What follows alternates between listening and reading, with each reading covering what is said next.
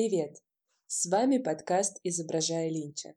Меня зовут Даша, и здесь я рассказываю о своих эмоциях, мыслях, чувствах, впечатлениях, внутренних ощущениях, и все это так или иначе связано с миром кино и сериалов.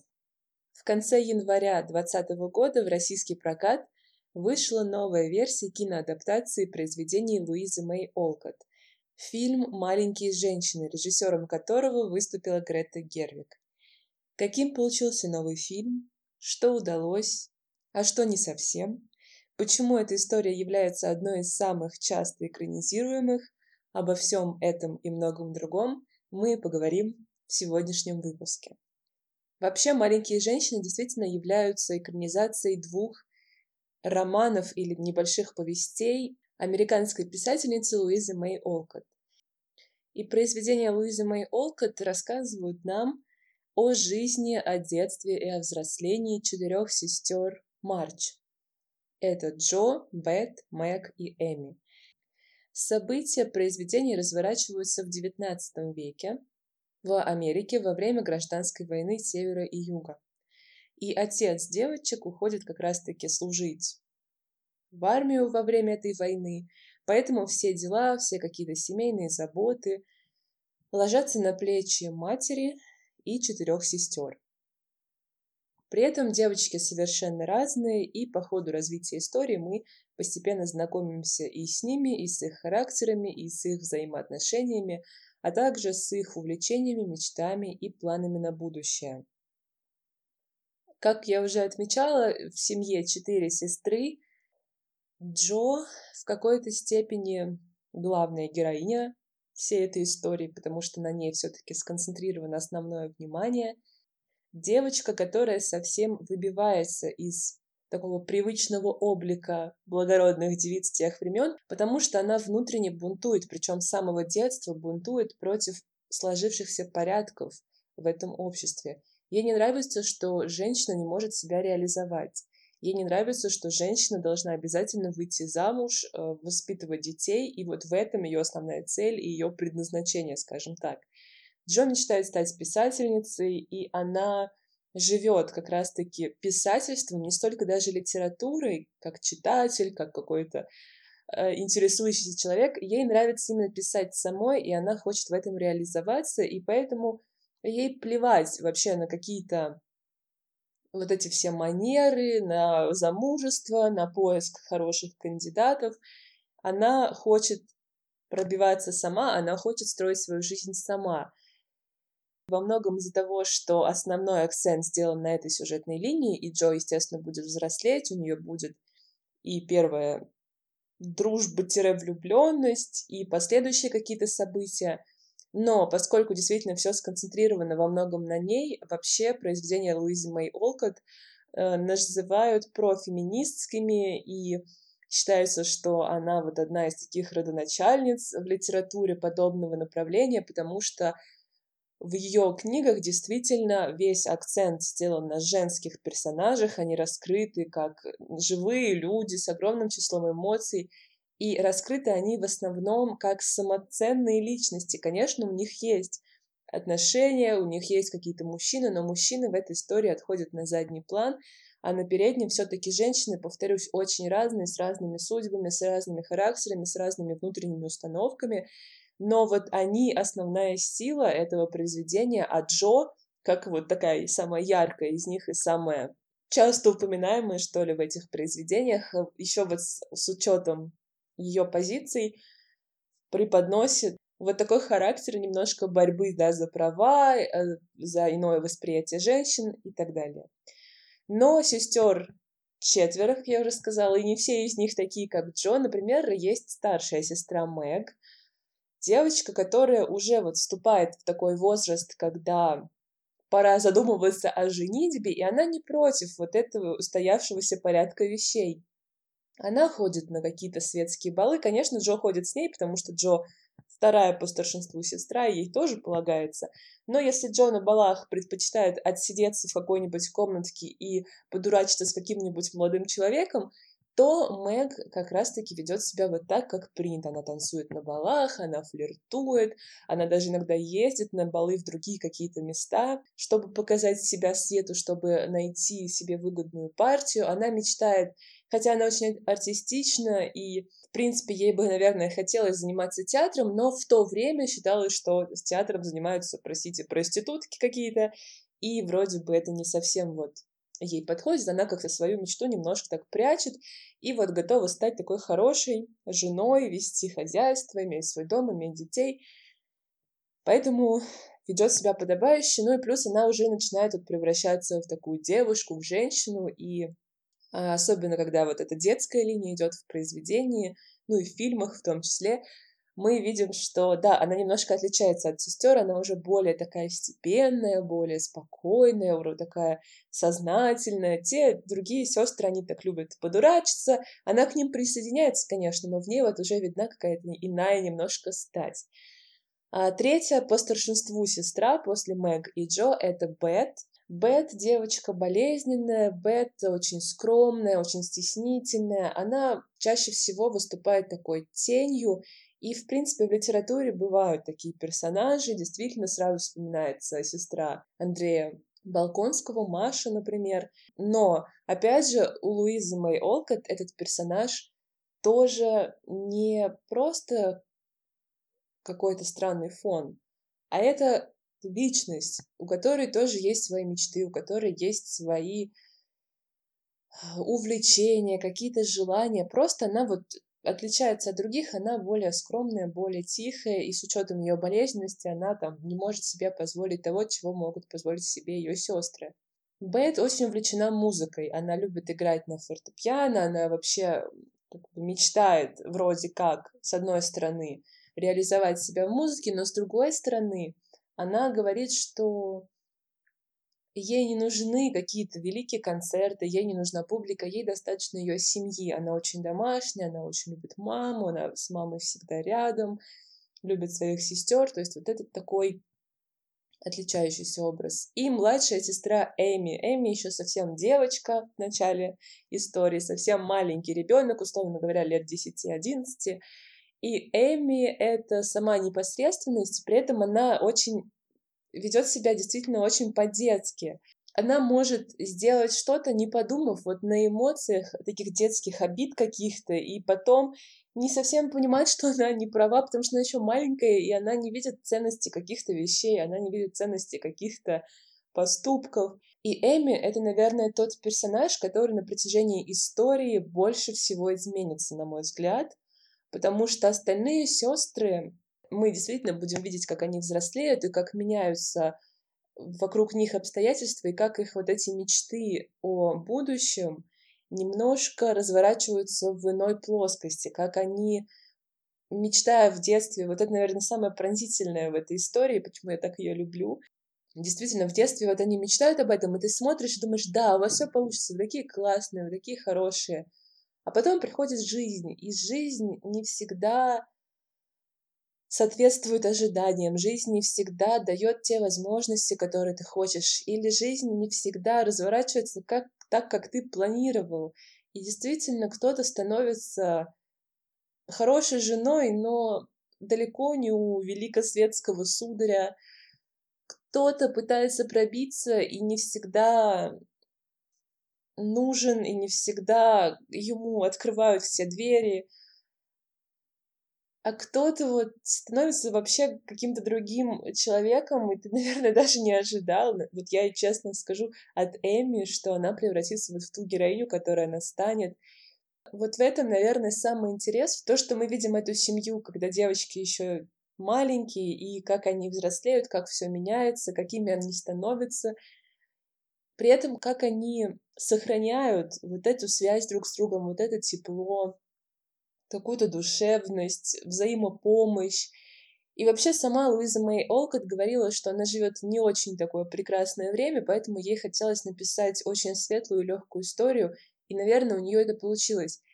Потому что маленькие женщины, они действительно очень добрые. Я имею в виду сам, саму историю. Эта история действительно очень какая-то теплая, очень душевная. И даже я, человек, кто меня, может быть, знает, или ну, даже по каким-то подкастам уже можно сделать какие-то выводы, я думаю. Я не очень люблю такие истории, то есть меня обычно, наоборот, воротит от таких историй, где все хорошо, где все такие добрые, где дружба, любовь, жвачка. Я все время говорю, я не верю, в жизни такого не бывает, всегда найдется какая-нибудь фигня. А здесь, здесь, конечно, у них бывают какие-то проблемы, какие-то жизненные неурядицы, но в целом вся история, она настолько позитивная, и при этом она настолько заходит, она настолько нравится, прям какая-то магия. И, наверное, поэтому эта история, она одна из самых часто экранизируемых. Действительно, очень большое число экранизаций имеет. Естественно, что не только из этого, но и из-за того, что там очень много разных тем, которые можно повернуть и хорошо преподнести. Но в целом, да, наверное, к ней возвращаются снова и снова, потому что иногда людям очень хочется а, погрузиться вот в какую-то действительно хорошую, но не сопливо, супер слащаво, вымышленно непонятную историю, а в историю просто вот о хороших людях. Если говорить об экранизациях, то вообще экранизировать эту историю начали в 1917 году в Великобритании, потом была экранизация 18 года, 33-го, 46-го, 49-го, 58-го, мексиканская экранизация 73-го года, потом экранизация 78-го, японское аниме 87-го, итальянский сериал «Четыре девушки» 89-го, но вот в 94-м году выходит, наверное, фильм, ставший культовым, фильм, ставший наиболее узнаваемым в этой всей истории. Режиссировала его Джиллиан Армстронг. И вообще мне очень нравится, что фильмы эти делают женщины. Мне кажется, что это еще придает какой-то такой шарм, какой-то более осознанный, что ли, подход, потому что женщина, она может подмечать какие-то элементы, которые, может быть, мужчина бы не смог. Хотя, опять же, это совершенно не означает, что если мужчина будет режиссировать маленьких женщин, что получится что-то плохое. Действительно, этот фильм стал своего рода культовым, он очень узнаваем, он до сих пор часто просматривается, и он получил три номинации на Оскар в 95 году, как лучшая женская роль за роль Джо, лучшие костюмы и лучший оригинальный саундтрек. Что касается каста этой истории, здесь он совершенно прекрасный. Я смотрела, естественно, эту версию. Честно, она, наверное, нравится мне до сих пор немножко больше, но ну, сложно выбирать. В общем, здесь главную роль, роль Джо Марч, играет Вайнона Райдер. Ее сестер играют Клэр Дейнс, Трини Альварадо и маленькая Кирстен Данст. И вот Кирстен Данст, которая играет Эми, вот ни в одной большей экранизации мне не нравилась Эми так, как она мне понравилась в этой. Давайте немножко вернемся назад. Я смотрела всего три экранизации 94 -го года, сериал от BBC и новую экранизацию «Маленьких женщин». Поэтому я не знаю, что было до, вот во всех тех экранизациях, которые я перечисляла, но вот в последующих Эмми всегда играет одна и та же актриса, будучи ребенком и будучи взрослой. А в экранизации 94 года маленькую Эмми играет маленькая Кирстен Данст. Ну, представьте, э, Кирстен Данст, наверное, все видели в интервью э, с вампиром, примерно та же самая датировка. И вот представьте этого персонажа в «Маленьких женщинах». Ну, это же замечательно! Она такая, какая должна быть Эми, наверное. Она очень милая, такая вся супер прекрасный ангелок, а с другой стороны у нее есть вот эта вот какая-то жила в одном месте, которая дает ей вставлять в другим палки в колеса, какие-то вечно делать глупости. И это такой классный персонаж. А уже ее взрослую версию играет другая девушка. И тоже очень на контрасте выглядят эти образы, когда Эми становится более спокойной, очень сознательной, очень умной на самом деле в каком-то таком бытовом жизненном плане девушкой, настоящей вот этой леди, в остальных экранизациях то, что взрослая девушка играет маленькую Эми и взрослую Эми, не дает образу так интересно поиграться, как это получилось в первой экранизации. Кроме того, в первой экранизации Тедди, это, в общем-то, главный парень на селе, парень, который живет рядом с маленькими женщинами, с семьей Марч, в своем там особнячке, и который с ними проводит очень многое время, и с которым связаны любовные линии в этом произведении. Тут его играет молодой Кристиан Бейл, совершенно забавнейший, потому что у него там прическа в стиле Гоголя, какие-то усики, он такой немножко там несуразненький, но это прям тоже очень-очень мило. И мать семейства здесь играет Сьюзен Сарадон, тоже просто восхитительно, не знаю, такой хороший каст. И фильм получился очень атмосферным, классическим с какой-то точки зрения, но при этом приятным. И как-то в нем и акценты все хорошо расставлены, и за достаточно небольшое время и образы раскрыты. И вот все прям хорошо. Ну, мне очень нравится этот фильм. Особенно любителям вот фильмов 90-х, тем, кто скучает по такой атмосфере, самое то. При этом он даже в чем-то такой рождественско-новогодний, потому что часть событий происходит зимой под Рождество, и только в этом фильме, на мой взгляд, удалось передать вот эту сказочно-волшебную атмосферу. Когда снег, когда деревья в снегу, когда эти девочки играют, когда они дают свою еду беднякам. Вот это настолько там все тепло, это настолько этой истории придает еще больше какого-то позитива, но очень такого правильного, что прям очень даже хорошо. Потом, если мы возвращаемся к экранизациям, то в 2017 году BBC снимала мини-сериал «Маленькие женщины». Там тоже был достаточно неплохой каст, в том числе Джо играла Майя Хоук, это дочь Умы Турман. Думаю, что многие из вас ее знают по роли в последнем сезоне «Очень странных дел». Кроме того, Кэтрин Ньютон там играла Эми. Ну и, наверное, из таких наиболее узнаваемых и значимых актрис Эмили Уотсон играла маму семейства. Эмили Уотсон — это тот человек, который играл у фон Триера в «Рассекая волны», или тот человек, который играл в «Чернобыле» совсем недавно. Вот этот главный женский образ. И в сериале от BBC тоже все очень хорошо. Если вам нравится история маленьких женщин, посмотрите мини-сериал, потому что он из вот всех трех экранизаций получился наиболее продуманным, потому что больше экранного времени и можно лучше раскрыть персонажей. И здесь многие какие-то сюжетные линии, многие поступки, они более проговорены, и тебе становится понятнее, почему героини такие, какие они есть, почему они совершают те или иные поступки. В остальном, как бы сложно сказать, что это чем-то супер отличается. Нет, это такой тоже хороший классический мини-сериал, экранизация с красивыми персонажами, с красивыми природными планами, с красивыми костюмами, со всеми событиями. Первый вот фильм 94 -го года и сериал сюжетно очень близки, и, вероятнее всего, они очень близки и к книжной истории. Поэтому, да, сериал тоже очень хороший. Сложно придраться, ничего плохого в нем нет. В нем все логично, все хорошо, все продумано, все красиво, все атмосферно, все классно. И, в общем-то, новый фильм 2019 года, фильм Греты Гервик «Маленькие женщины», в котором снялись в роли Джо Марч Сирша Роэн, в роли Мэг Эмма Уотсон, в роли Эми Флоренс Пью и Лора Дерн в роли матушки семейства, ну и Тимоти Шаломе Теодор Тедди. Ну, на самом деле, там еще есть достаточно известные актеры, в частности, Мэрил Стрип играет тетушку, но, конечно, как бы акцент э, все делают в первую очередь на четырех основных героинях.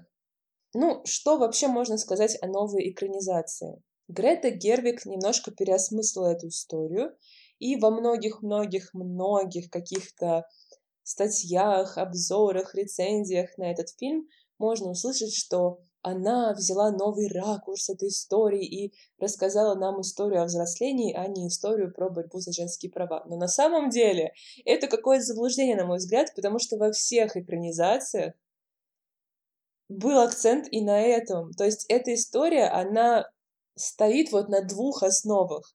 Действительно, на вот этом консервативном устройстве общества, когда женщинам не давали очень многого, чего они хотели и заслуживали. А с другой стороны, ну это, это по-моему, очевидно, что действительно история про взросление, и вот это взросление в ней не менее важно, не менее интересно и не менее озвучено, чем первая тема. Поэтому я бы не сказала, что точка зрения Греты, она очень сильно отличается от того, что было раньше. Да нет, просто Грета Гервик, она немножко уходит от классичности этой истории. Она вроде бы погружает нас в то время, в ту эпоху, но и музыкой, и костюмами, и диалогами она немножко уходит вот от историзма какого-то, вот от этой манерности эпохи, и делает историю чуть более универсальной. Вот, наверное, в этом отличие. Ну, и все-таки, как бы о сюжете всех историй не говорю, потому что сюжет везде одинаковый, сюжет везде близкий, похожий. Я вам его вначале немножко обрисовала. Так вот, а, здесь хорошие, очень хорошие саундтреки, действительно, потому что они такие легкие, они немножко воздушные, они очень часто хорошо передают какое-то движение в кадре, какую-то скорость, потому что иногда, например, героиня э, Сирш Роэн Джо, она мчится куда-нибудь, и вот саундтрек прям вторит ей, и все хорошо. Очень красивые костюмы, и цветами, и сочетаниями, и формами, и какими-то мелкими деталями. Очень красиво есть кадры, где выбивается, например, прядка волос у какой-нибудь героини, или она как-то красиво подмечает глаза или красиво подмечает брови. Ну, то есть Грета, она правда умеет вот красиво в кадре преподнести женщину, и все ее героини, независимо от возраста, независимо от ситуации, в которой они оказываются, они очень красивые, они очень женственные, они очень прекрасны, но при этом не манерные, а естественные. И в этом большая ее заслуга, и фильм визуально смотрится безумно приятно, безумно хорошо. Но все-таки у меня есть претензии к этому фильму, и поэтому я не могу разделить прям всеобщих восторгов каких-то. Во-первых, то, как играют со временем в этом фильме. Здесь не идет последовательно сюжет, а он постоянно прерывается. То есть мы встречаем героинь, когда они уже взрослые, и потом периодически мы видим просто вставки из детства, вставки из раннего прошлого, когда они уже взрослые, но не такие взрослые, как потом. И я, как человек, который эту историю знает хорошо, ее любит, помнит и так далее, мне было нормально и все понятно. Но вот рядом со мной в кинотеатре сидели, например, женщины, две подруги, и они во многих моментах они не понимали, какая сейчас идет временная линия. Потому что героинь играют одни и те же актрисы, в том числе, повторюсь, маленькую Эмми играет все еще Флоренс Пью, которая, ну, не выглядит на маленькую Эмми, ну, давайте объективно. И поэтому люди немножко терялись, что, сейчас происходит, и я видела, что люди отвлекались из-за этого, сидели в телефонах, потому что они просто не улавливали саму цельную историю. И это та же тема, что была в «Ведьмаке» в этом году, да, когда они, опять же, не сильно вообще меняя образы актеров, все актеры одинаковые, но в нескольких временных линиях. И вот разбирайся как хочешь. Если ты читал, то ты в курсах примерно, что зачем идет, а вот если нет, то люди вообще как бы тоже в прострации, и мы там разговаривали со многими, кто не в теме был, и они там только к концу поняли вообще, что к чему на самом деле было и что зачем шло.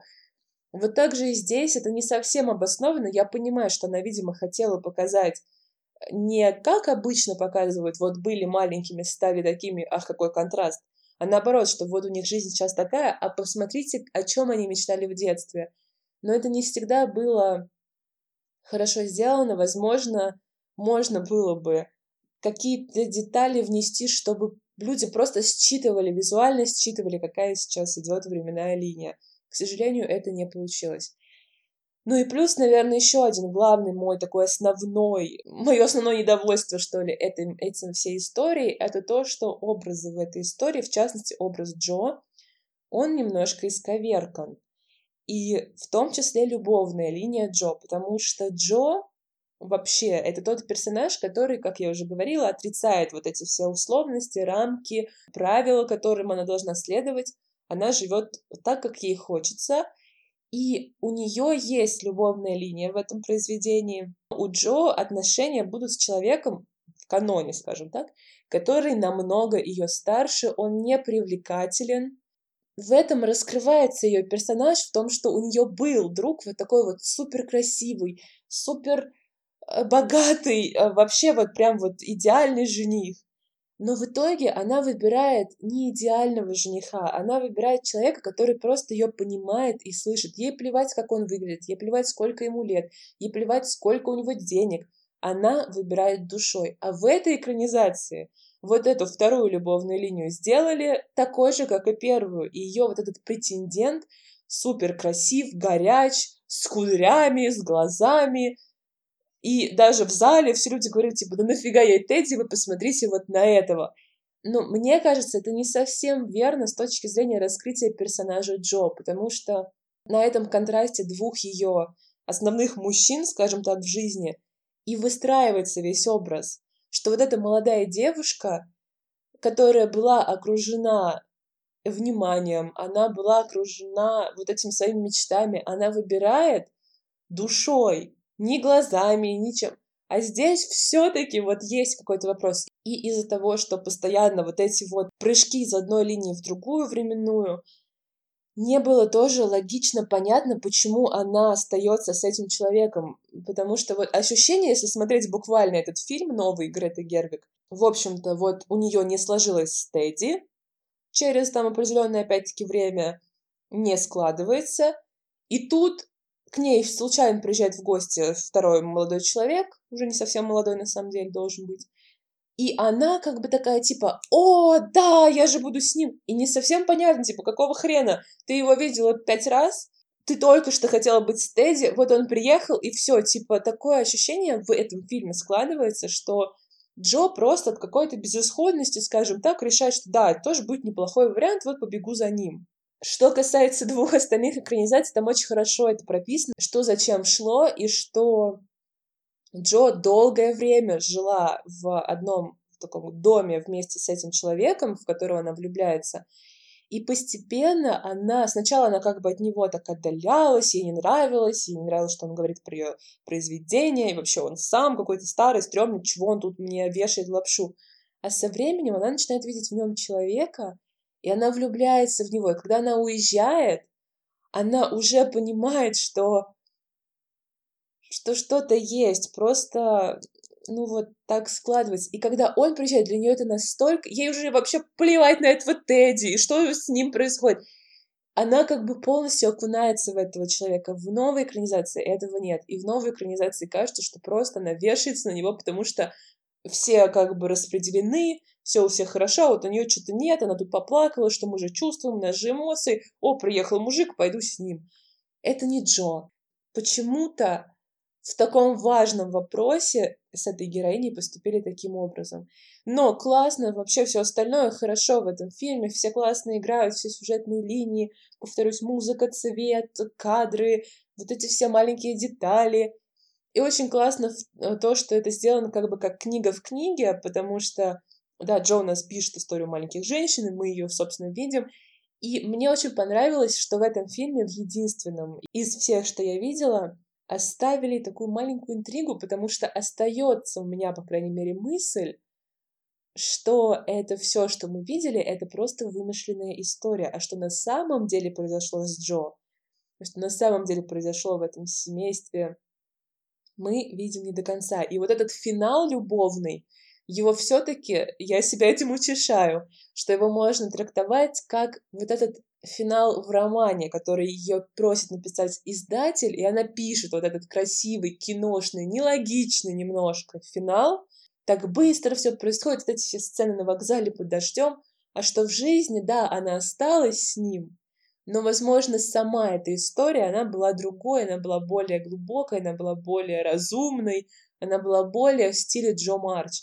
Вот если это так, и если то, что мы увидели в финале, это просто красивая картинка ради романа, который напишет на заказ, ну не на заказ, но финал, по крайней мере, напишет на заказ, то ладно. Но, но если это толковать как финал реально вот этой всей истории, которая реально, да, у них происходила, ну тут много вопросов, почему все так.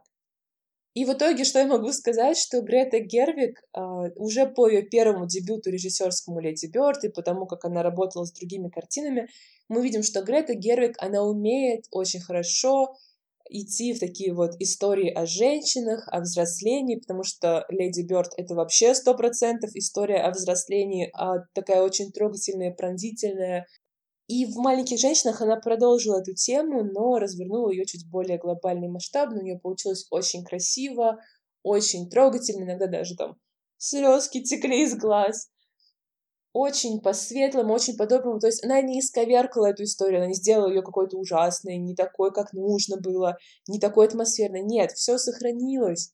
Но вот маленькие детали, но, на мой взгляд, важные детали, если бы немножко хотя бы поменять, было бы лучше. Если бы она дала зрителю возможность понимать, зрителю, который первый раз с этой историей знакомится, понимать, какая сейчас временная линия, не задумываясь, типа, блин, это, наверное, вот это, а, да, точно. А вот как бы считывать сразу, не думая об этом, это было бы лучше. И вот если бы линию Джо немножечко так изменить, пускай бы он был таким красивым и горячим, но вот немножко бы поглубже их отношения расписать, хотя бы даже во время, когда они жили в этом доме вместе. Просто показать, что они общались на какие-то другие темы, что она видела в нем интересного собеседника, что они сближались постепенно. И потом уже вот такой странный финал, он был бы более логичен даже.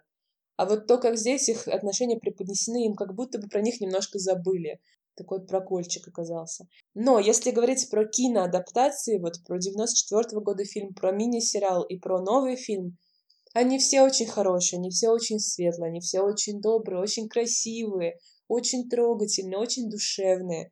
Поэтому если вы находитесь в поисках вот такого кино, кино, которое за один вечер вас очень расслабит, очень порадует, улыбнет и прольете его немножко слез, может быть, и как-то вот оно вас напитает каким-то позитивом, но, повторюсь, не вот этим супер слащавым, где вы понимаете, что ну так не бывает, а все-таки каким-то ну, немножко хотя бы близким к реальности. И если вы хотите посмотреть историю о людях, об очень хороших, в общем, людях, о вот этой семейности, о поддержке, о доброте, о сильных женщинах, потому что действительно это очень здорово, что вот в этом фильме, вообще в этой истории, Женщины — это очень сильные образы, но они не выпячивают свою силу. Ты начинаешь думать, например, даже про мать этого семейства, она очень спокойна, она вообще второстепенный персонаж, и появляется очень мало экранного там времени. И вот в этих маленьких деталях, как она отдает еду бедным, как она тянет всю семью, как она дает свои вещи людям, которые идут на фронт, как она пытается как бы вот этих четырех девочек, которые иногда враждуют, кричат и так далее, как она пытается с ними ужиться, быть спокойной, как она переживает за мужа, у которого там тоже все не гладко на войне, но при этом она вот сохраняет какое-то спокойствие, это настолько внутренняя сила нужна на это.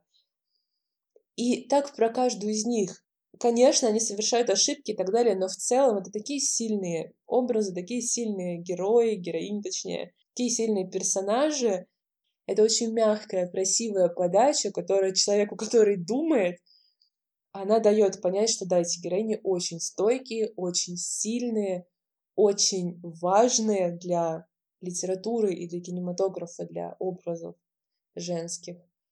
И это все очень как-то вот прям хорошо. Не знаю, я очень люблю эту историю, вот прям для меня это какое-то исключение. Никогда я не любила всех Джен Эйр, э, Бранте сестер, Джейн Остин, э, даже, Даф, даже Дафну Дюмарье, и вот эти все истории, ну, не мое это. А вот маленькие женщины совпали, наверное, как раз-таки потому, что здесь вот эта тематика взросления, для меня она одна из самых важных и трогающих меня всегда. И когда я вижу, как герои взрослеют, и как они не хотят прощаться с детством, как они цепляются друг за друга, и как им грустно, что взрослая жизнь их разлучит, что они больше не будут жить вместе в этом доме, не будут дурачиться, не будут болтать по ночам. Это настолько мне близко до сих пор. Я все еще, мне кажется, в огромной связи со своим детством, все еще не отпускаю его. Поэтому меня очень трогают такие истории. Наверное, поэтому я полюбила маленьких женщин. И вот до сих пор, в общем-то, очень люблю эту историю. Я думаю, что она еще будет экранизирована через несколько лет, может быть, лет через 5-10 потому что к ней захочется возвратиться, к ней правда хочется возвращаться, она очень приятная. Поэтому, если вдруг вы этот фильм не смотрели, любой из этих, кстати, можете посмотреть, а лучше все три. Вот за другие пока не могу ручаться, а за фильм 94 -го года, за новый фильм и за сериал могу ручаться, это очень хорошие вещи, и все их я советую вам к просмотру. Надеюсь, что этот выпуск был для вас полезным. Большое всем спасибо за прослушивание. По традиции желаю всем хороших книг, фильмов, сериалов и чертовски хорошего кофе. С вами был подкаст «Изображая Линча». Не забывайте, что у подкаста есть группа ВКонтакте. Теперь подкаст есть на Apple Podcasts, Яндекс Музыке, а также есть телеграм-канал, где я пишу все, что смотрю, о чем читаю, в режиме реального времени и делюсь какими-то полезными ссылками. Ставьте оценки, пишите комментарии, ставьте лайки. Большое вам еще раз спасибо, что были сегодня со мной. Встретимся в новых выпусках. До скорых встреч. Пока.